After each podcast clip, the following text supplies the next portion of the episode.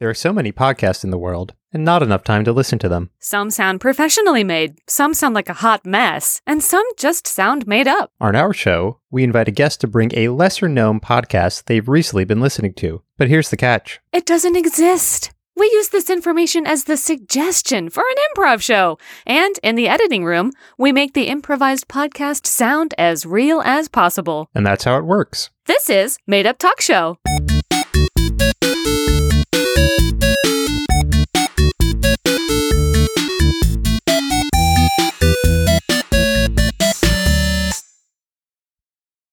Well, hi. Oh my gosh, Mark. Hey, of all the people that I wouldn't expect to see today, you are at the middle of my list. What are the odds, Jessica? How the heck are you? Give me, give me two sentences. Um, okay. Oh, the pressure. I feel like how Red Roger, how Red, oh my gosh, I've Richard, oh, Richard. Oh no, I'm, I'm so sorry, spiraling. Jess. He'll be back one of Somebody these had to days. spiral. You have to Somebody be had to strong. spiral. Be strong for Richard. Somebody had to spiral. Uh, okay. I need a new dentist, period. Oh. Uh, I need it bad. Dang. Second period. Uh, great. And uh, how how about you yourself there, Marky boy? Let's see. Um, my girlfriend went to work in the office for the first Whoa, time, la la. Period. so it's just been me and the animals all day. Period. Wow, nice. Uh, that sounds very good. Uh, before we introduce our fabulous guest, uh, we have a segment on this show. Now, as we all know, Mark was forced to crush a cyanide tooth because he went over his time uh, describing his dream. Mm-hmm. I've got uh, more on our that after this more sequence, recent but episode. But uh, I'm afraid we have to give you a new segment, Mark, because you you, seg- you have All right, well, a new then, then segment. you know what? I'm going to bring my gripes up now because I. So, listeners, as everyone knows, because I'm sure you listened to the last episode, I went barely over the allotted time by saying, "Oh no."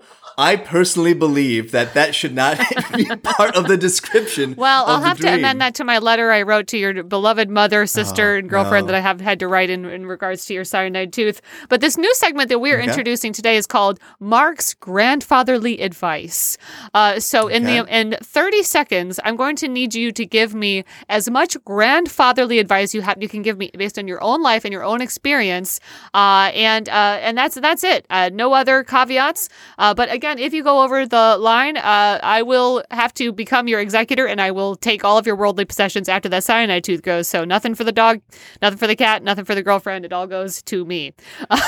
And, and sorry, could you remind uh, the audience and also me what, what I get out of giving this advice within 30 seconds?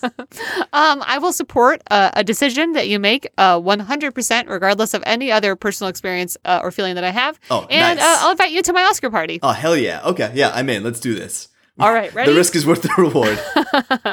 Three, two, one. Grandfatherly advice, please go. just open a savings account. It doesn't matter how much money you put in to start. Just put in something, make some interest. You know, make a plan. Uh, whether it's about that savings account or not. Uh, you're not always going to hit your milestones, your benchmarks. Don't let that get you down. Uh, you know, progress, not perfection. Uh, you know, if you make a plan to, you know, put five dollars in your account every month and you don't hit it some months, don't beat yourself up over it. Just pick yourself up again and never say, "Oh no, oh no!" Damn it! What the Oh, no! are you doing? What? I Mark, I had the thing up on the. You no, I was. is- It was supposed to be. to- It was supposed to be a joke. I, I, I added I- the don't never say "Oh no," but as a joke, as an homage, to what happened last Oh, time. I, didn't have think to believe that you. I even counted down with my little lily white fingies. I was in the zone. I was in the grandpa I will be speaking to my lawyer, right. who is my mother, Well- about drawing up documents She's a to make everything too. you own mine. All right. Uh, well, we will begin. I think next episode, I want to double or nothing. all right, fine. You'll be double Dreams and grandpa advice, all in thirty seconds. Well, we can't get into that now because we have to welcome our most honored guest, Mm. Katie Hartman. She's coming to us from the heartland of upstate New York. Hello, welcome. Hi, Katie, how's it going? Hello.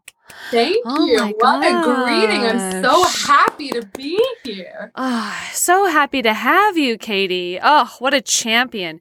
Katie is a what we call a fringe darling.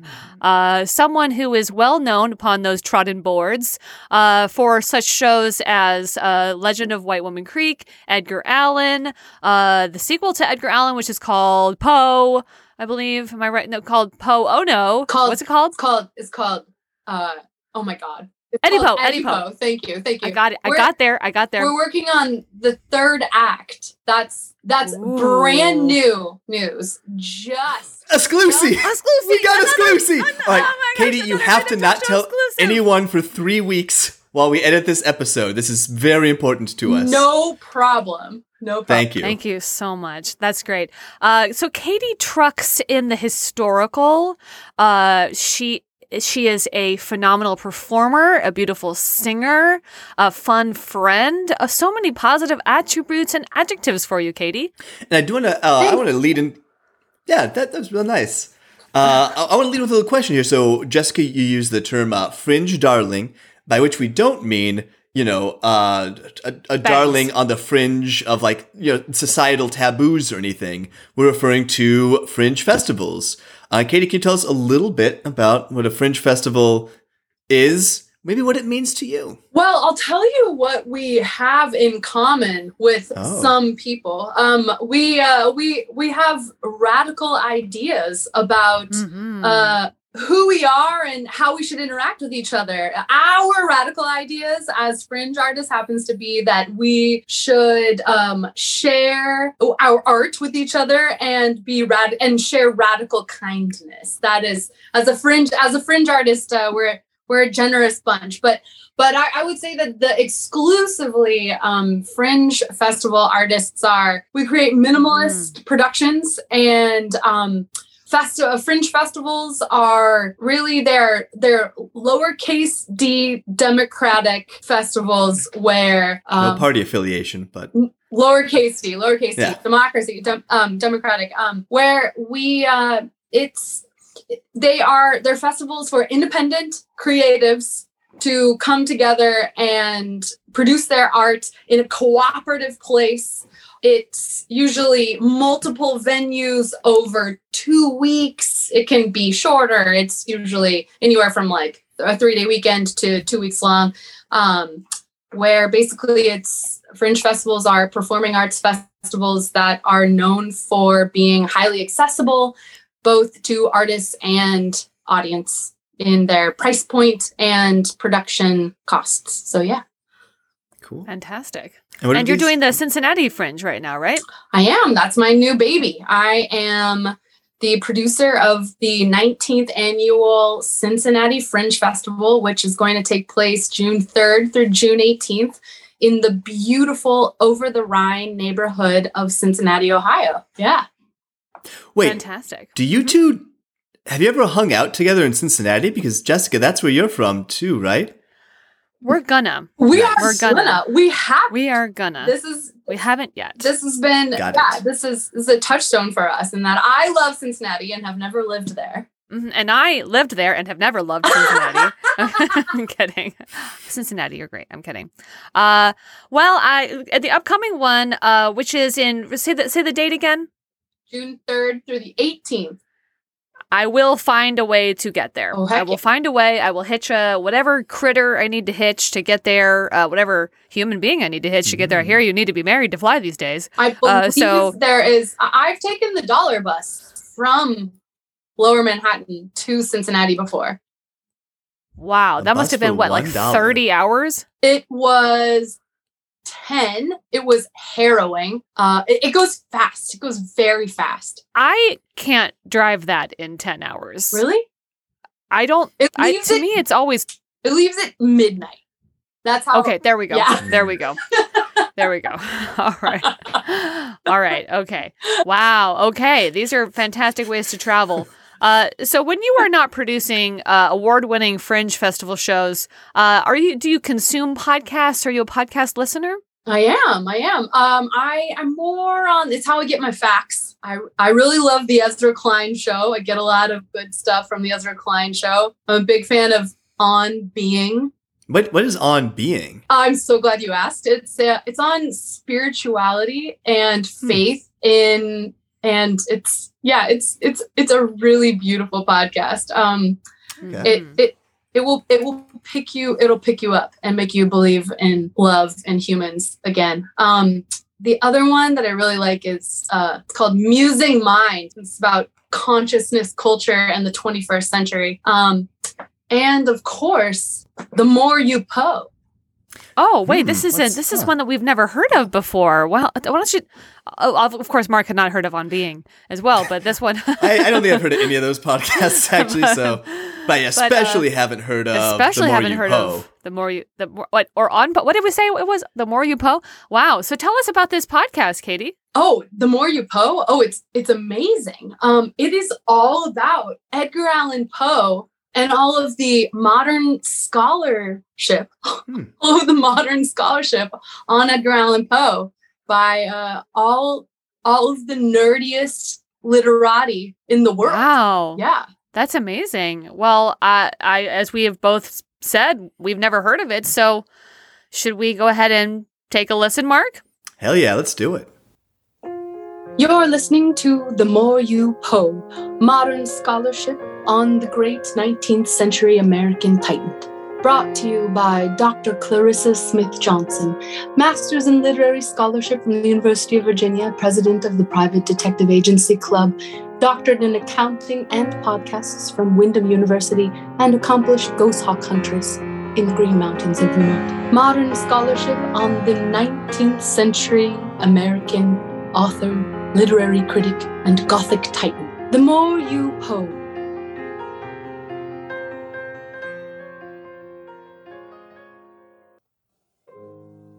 Good morning and welcome to The More You Poe. It's a beautiful day in the 21st century, looking back at the 19th century, and our icon, author, critic, scholar, believer in the human soul, the father of darkness, Edgar Allan Poe. My name is Clarissa Smith Johnson, and you are listening to The More You Poe. We're so happy to have on our show today leading scholar Marianne Ferngrass from the University of Bremen, and later It's on, a it's a pleasure. Oh, sorry, I, was, I didn't know I wasn't supposed to speak. I, I was supposed to wait until we're done with the introduction. Uh, No, Miss Smith Johnson. Doctor. Such a pleasure having you on the show. Oh, well, um, it's such a pleasure to be here. Um, I come from a long line of Ferngrasses. Uh, my great great great grandmother, uh, Virginia Ferngrass, was was actually a contemporary to Poe. Uh, as you know, his father abandoned the family in 1810 to to be with my great great great grandmother. Uh, it was uh, she was known as uh, as the hussy ferngrass. Uh, there was actually a a, ma- a, a, a contemporary poem written about her. Uh, her bloomers were wide, her fanny was fat, and wherever the beasts were, that woman was at. And so, as you can tell. Uh, I have a close connection uh, to Edgar Allan Poe, uh, although I am not related to him because uh, she had already had her children by the time uh, Poe's father left her for my for my kin. Dr. Ferngrass, that is a fascinating origin story for your family and the Poes. Now, how long have you been studying the work of Edgar Allan Poe? I believe your thesis was on. Yes. Mm-hmm. It was on. Well, I I was an officer cadet at West Point, where, as you know, Poe went. Uh, so I went there, and I made it my my personal uh, journey and life's work to find every place where he sat and sit where he sat. So upon the great cannons that overlook the water, uh, upon the uh, the sweethearts' walk where they walk around and neck in the woods. Uh, I, I, I, I, I, I necked where Poe necked. I sat where Poe sat. And so my thesis, my thesis was on was on his death, his his very controversial death, as we all know. Oh, very controversial. Now, Very.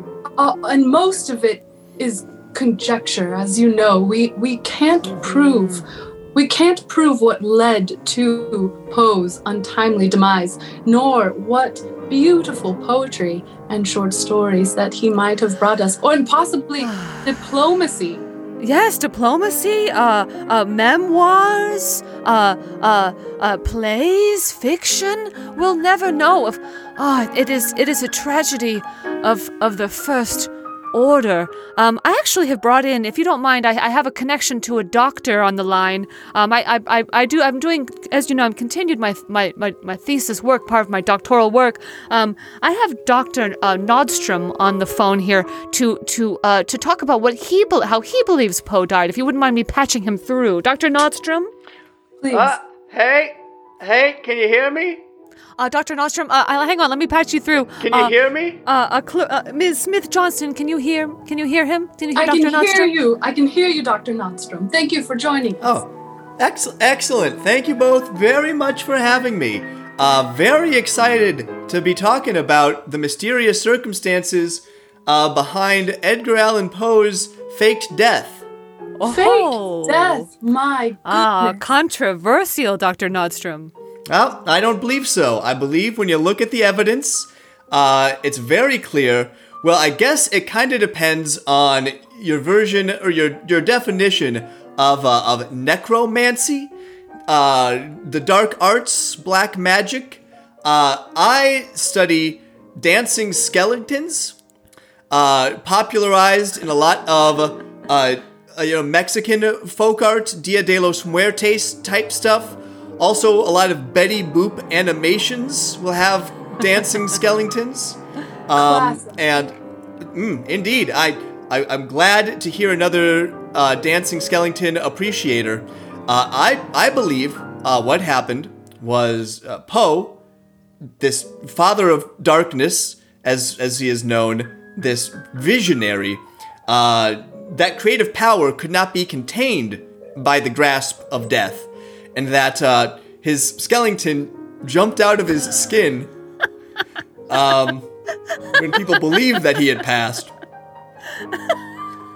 and that he uh, he is still among us. Uh, that you can find, you know, at like nightclubs that don't turn off uh, their their ghost light at night. I, I believe there's a, a rather famous folkloric poem about the skeleton of, of Poe. Uh, if I can, if I may recite it, uh, Oh, Clarissa, please do, do. you mind? Please do, Ah, Doctor yes. Fungrass. Please. His skele- his skeleton clatters, and oh, what a fright! Uh, I sense an attraction to this man of might. He's dark and he's sultry, and I am a flutter. Uh, I hear the name Poe on his lips that he mutters. Uh, that is, I've heard that in the nightclubs and the disco bars. Uh, I and I, uh, I, I, I didn't know it was that Poe. I actually thought it was my great great great grandmother Poe, who of course took the name of Mister Allan Poe's father uh, before. Uh, when he left her to be with my great great grandmother, so I, I now I think that does relate to this story. Yeah, you, you bring that up a lot, Doctor Ferngrass. The um, the romantic, sort of less than legal uh, relationship between between your uh, your own A man can be a bigamist. A man has a right to be a bigamist, sir. I you know I, I I'm not making I don't want to make a value judgment on that. I'm just saying uh, you know yeah look Marianne, you're one of my best friends. Uh, you know Chris, we agreed not to talk about this anymore. I'm allowed to bring up my want- great great grand. Um, I uh, want to talk about uh, this.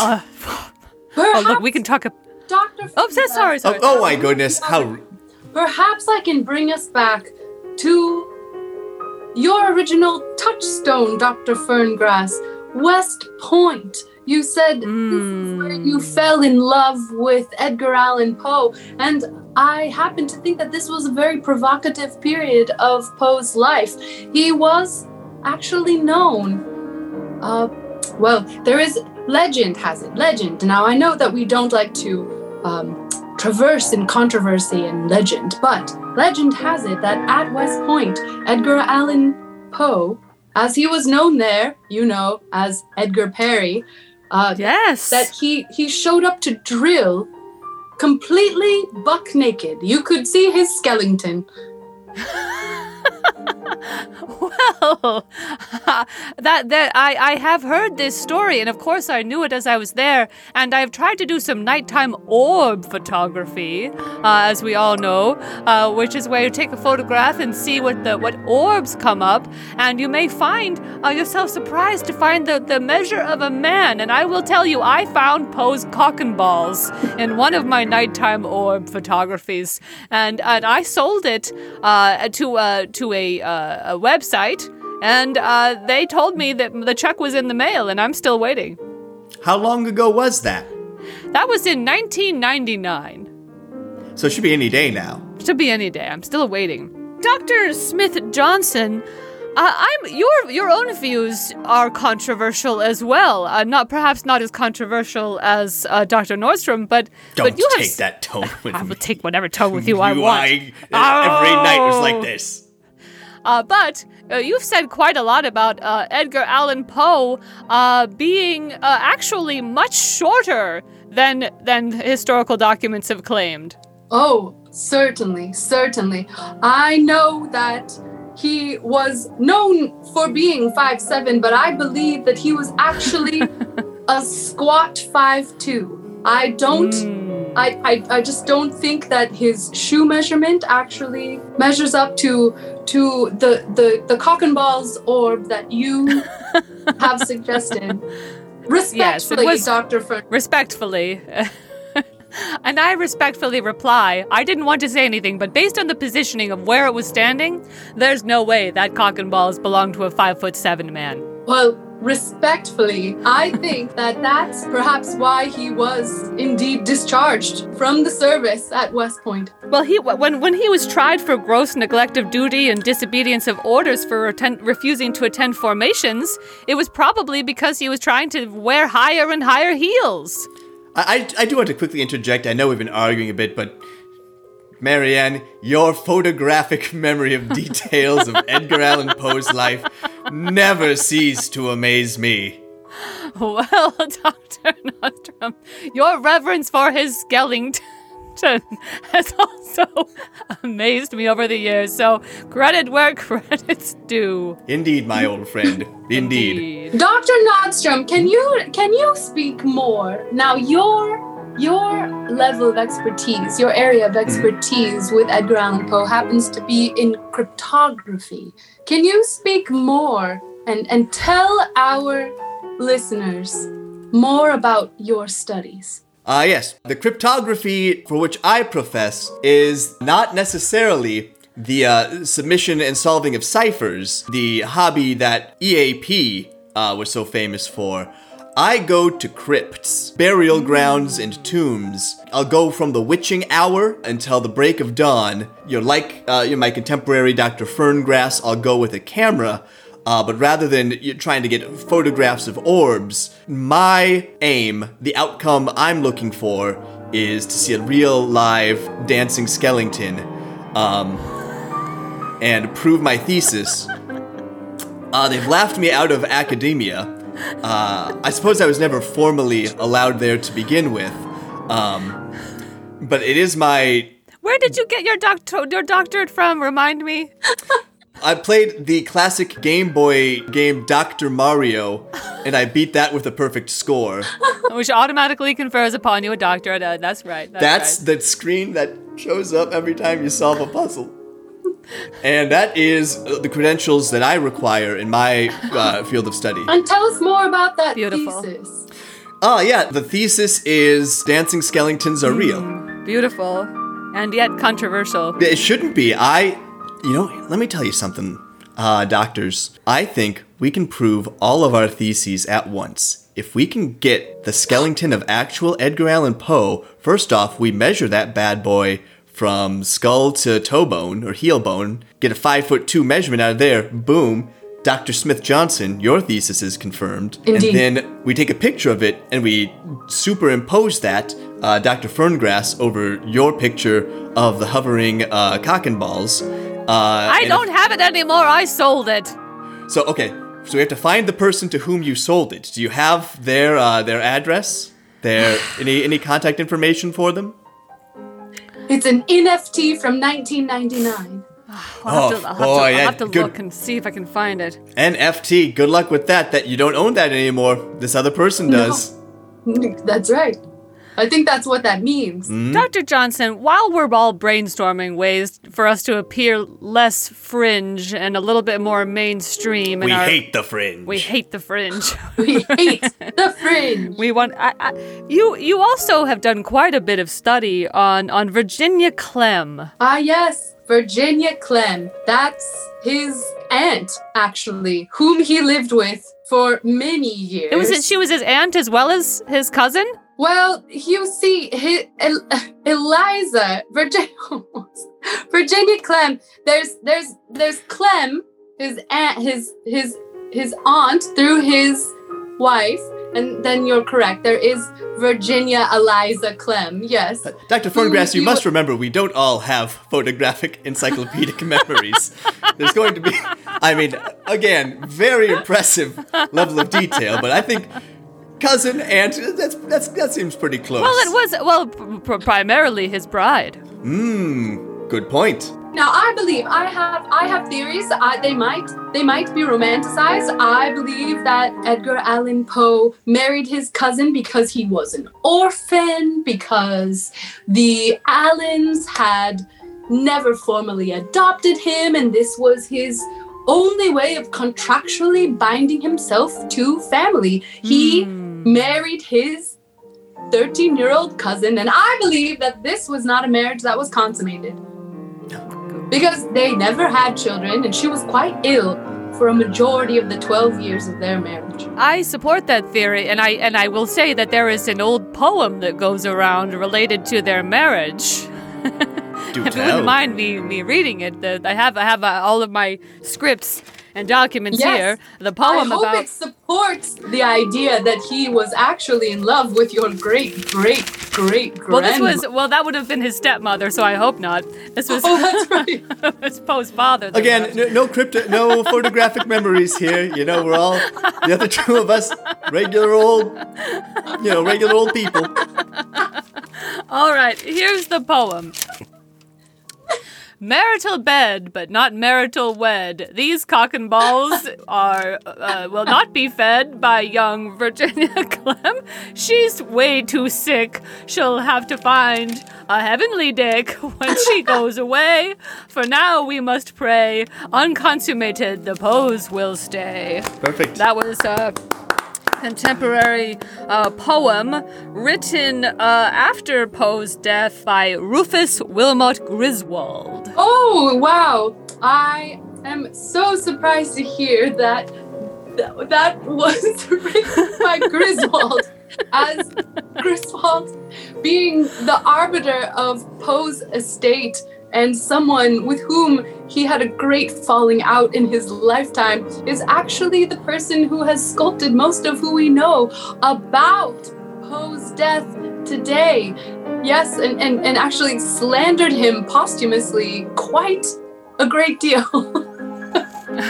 yes, speak more on that because I have my own pet theories, but I'd love to hear yours. As do I. well, you see, Edgar Allan Poe in his lifetime was actually, he, he, he gained a lot of his income through literary criticism, and he was, he had many friends. Um, of whom most were writers, and he would take them to task in whatever publication he was writing for. And he lost a great deal of friendship that way. Hmm. And Rufus Griswold was his editor, and they had a great falling out when Edgar Allan Poe's cock and balls ended up in Griswold's wife. So, yeah, that, Oh! oh! Whoa. Maury. Uh, well, Maury. uh, that's a that's a bold, bold statement. I mean, so many of uh, Poe's contemporaries: Herman Melville, Ralph Waldo Emerson, Henry David Thoreau, Henry Wald- Wadswell Longfellow, all received the brunt end of Poe's knife and quill. So it makes sense that that he would have had relations with various wives out of revenge or anger. He was a ladies' man. I mean, that poetry. No, so many ravens and pale women and and uh, and people under the floorboards. The very stuff reeks of sex. Oh, absolutely. He, I believe that Edgar Allan Poe really just wanted a woman to hold still, just for one moment. That's but just a little a little bit of time, just enough time for his skeleton to to to settle into himself and and set forth. Why here I Yes. And I, I, I just want to interject and say that I believe he wrote all of these dark poems because that was his skeleton. And the skeleton was attracted to the dark forces of the night and was trying to communicate to us um, that these were actual things in his.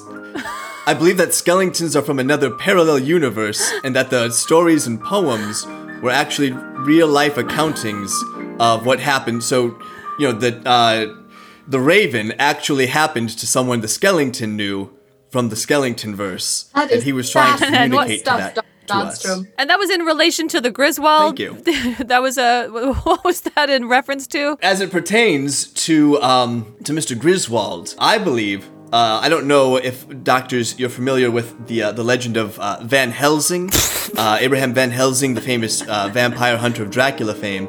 I believe Rufus Wilmot Griswold uh, was like a, a vampire hunter, but for skeletons.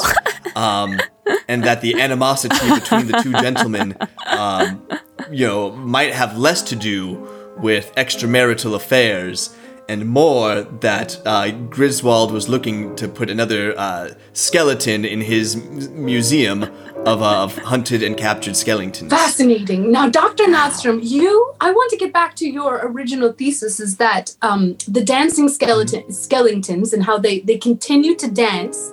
And this, this thesis being that Edgar Allan Poe faked his own death and continues to live. Yes. Where do, where have you tracked Edgar Allan Poe currently? Where hasn't he tracked Edgar Allan Poe? This guy, bowling alleys, I told nights you, out with those the are boys, research e- those are you want to research go. events. I, you're not Yes, coming home 'cause till I'm two o'clock the in the morning. cemetery. Never I'm getting at out the of crypt. I'm a cryptographer. Women's perfume. I'm studying cryptography at of the crypts. You have to be there at the witching hour.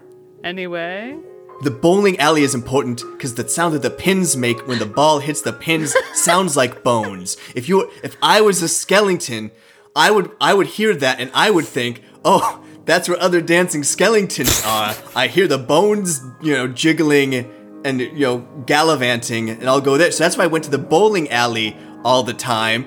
I hope that make yeah. So that's that's to answer your question, Dr. Smith Johnson. Is I've been going to cemeteries, I've been going to bowling alleys, mostly those two, late at night until early in the morning.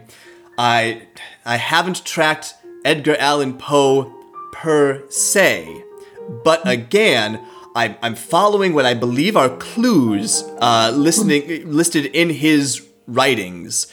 Uh, so like if I see like a, a bird that might be a raven, I think to myself, that's gonna take me to the dancing skeleton of Edgar Allan Poe. Uh, then I'll usually, as I'm following it, I might drive past, you know, uh, Bolorama, stop there, and think that that's where I was meant to be. You believe that Edgar Allan Poe exists at modern bowling alleys due to the sound of the pins sounding like Oh, I see where the confusion is coming from. I don't think that mm, uh, the dancing skeleton of Edgar Allan Poe actually bowls. That would be preposterous. I do, however, believe that when any dancing skeleton, you know, it could be Edgar Allan Poe, uh, you know, it could be George Washington, uh, you know, it could be Genghis Khan.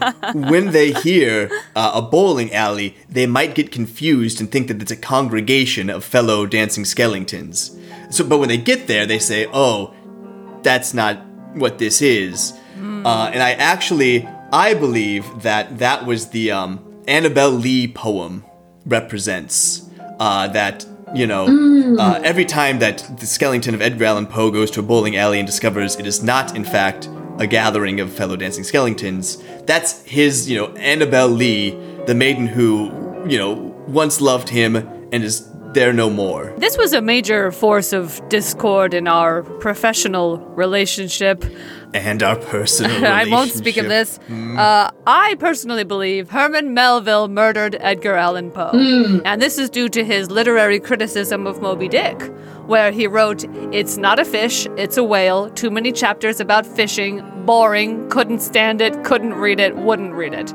Uh, Herman Melville took great offense to that and so brought a spear and uh, pierced his head. And that is how he died.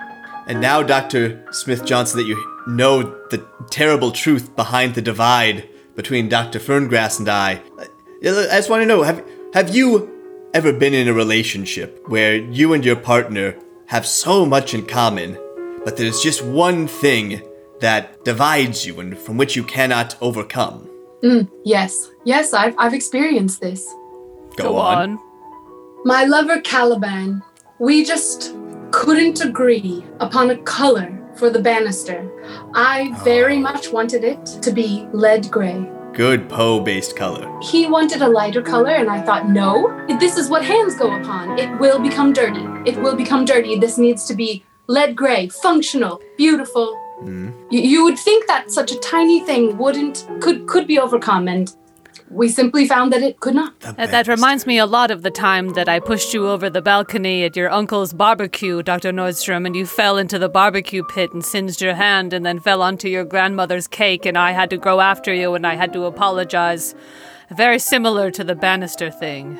Yes, I, uh, I was of the opinion that she should not have pushed me over the balcony. And into I the was over the sauce. opinion that I should have because I found a napkin in his pocket that had another woman's lipstick on it, and I said, "This is uh, definitely not a bowling alley set of lips."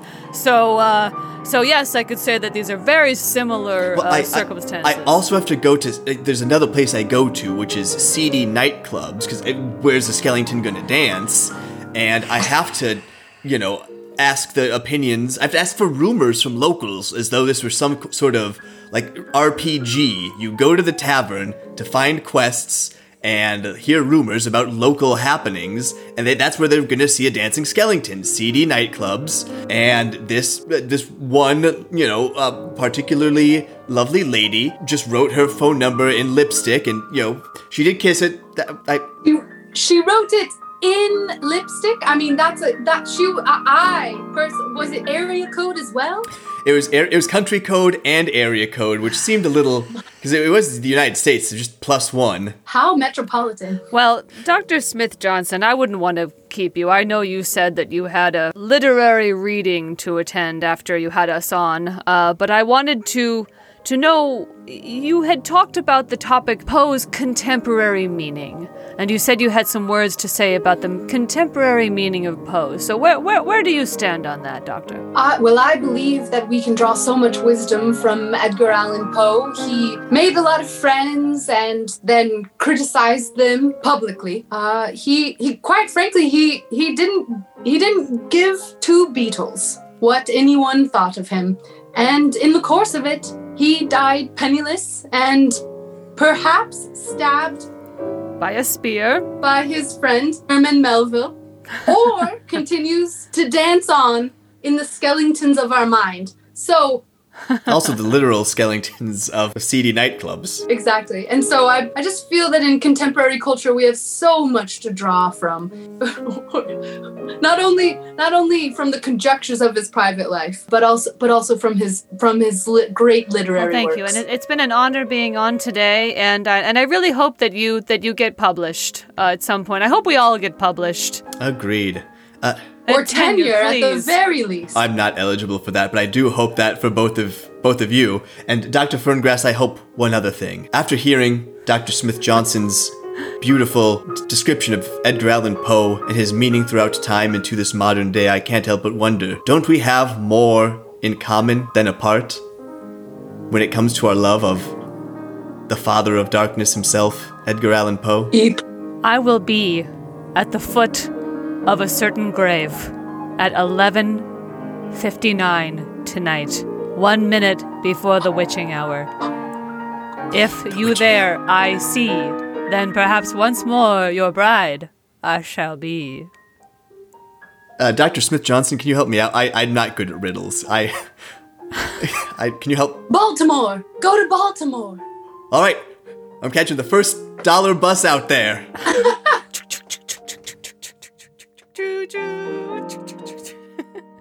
Thank you so much for joining us here today. Godspeed, good luck, and remember, the more you hoe, the more you feel so low.